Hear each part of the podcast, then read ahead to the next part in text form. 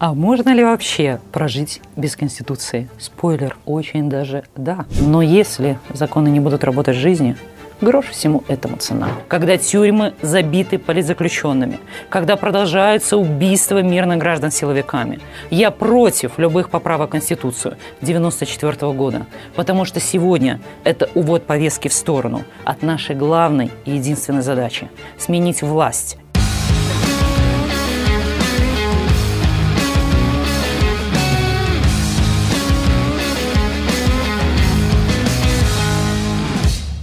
республике начался захват власти. Захват власти неконституционным путем. Большинство современных конституций представляет собой один нормативный акт, имеющий высшую юридическую силу на территории государства. И такие конституции называются кодифицированными, то есть являются ну, таким неким единым документом, и существуют в подавляющем числе стран мира. Ну, конечно, в том числе и в Беларуси в каком-то виде. Но некоторые конституции – это не просто один документ, а совокупность основных законов. То есть в виде такой отдельной книжечки с таким названием. Ее не существует в природе, и в этом случае говорят о некодифицированных, ну то есть не писанных в единый документ конституциях. Такая ситуация, например, сложилась в Швеции – в этом североевропейском королевстве роль Конституции выполняет четыре основных закона государства, старейший из которых – акт о престолонаследии, и он датируется аж 1810 годом.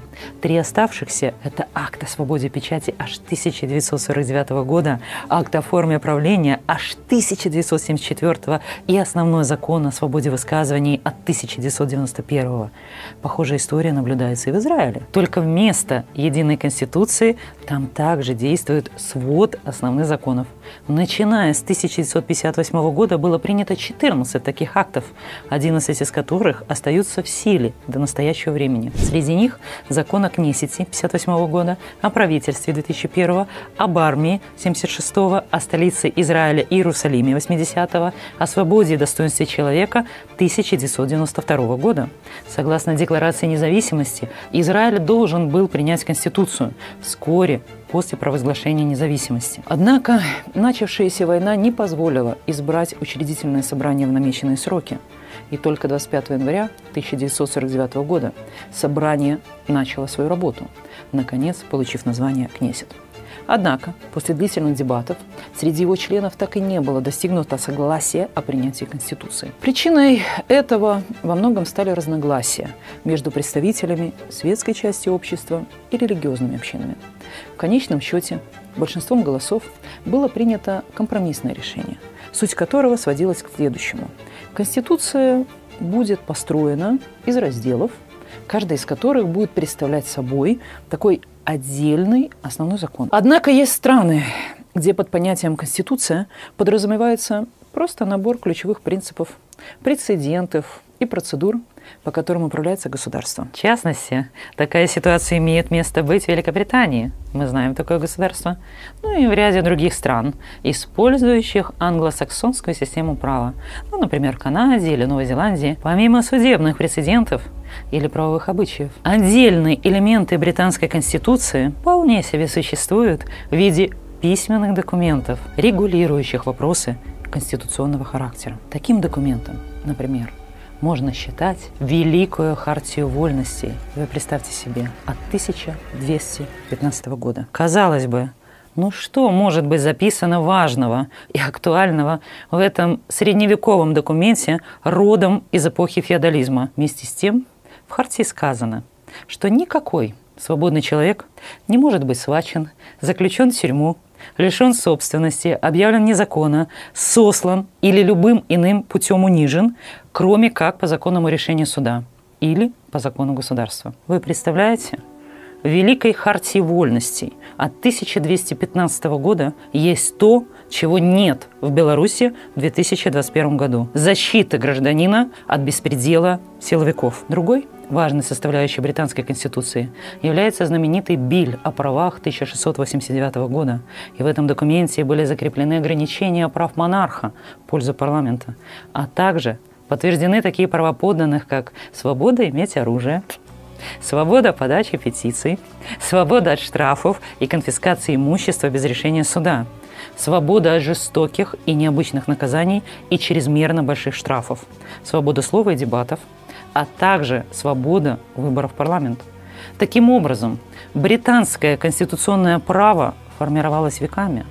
В британской конституции имеются и отдельные элементы, которые нигде не записаны, а диктуются только традицией. Вместе с тем, конституционными документами фактически являются любые законы, принимаемые парламентом.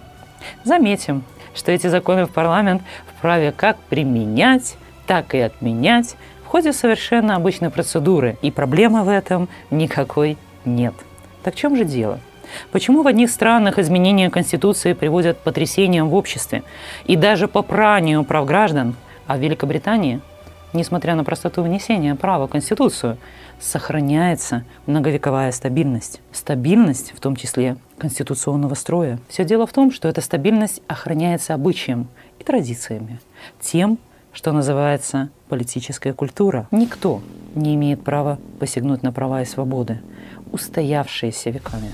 Это обеспечивается стабильностью институтов, существующих также столетиями, исправно работающих. Парламентаризм, развитое гражданское общество, свобода средств массовой информации, независимый суд – это те киты, на которых держится британская государственная система. Ведь главное не то, что написано в Конституции, а как эти принципы и нормы применяются на практике. На бумаге можно написать какие угодно правильные и красивые слова, но если законы не будут работать в жизни, грош всему этому цена. В этой связи обратным примером неписанной британской конституции может служить писанная Конституция СССР 1936 года. В этой считавшейся демократической конституции, провозглашалась свобода слова, совести, печати, митингов, собраний, неприкосновенность личности и тайна переписки, а также всеобщее равное прямое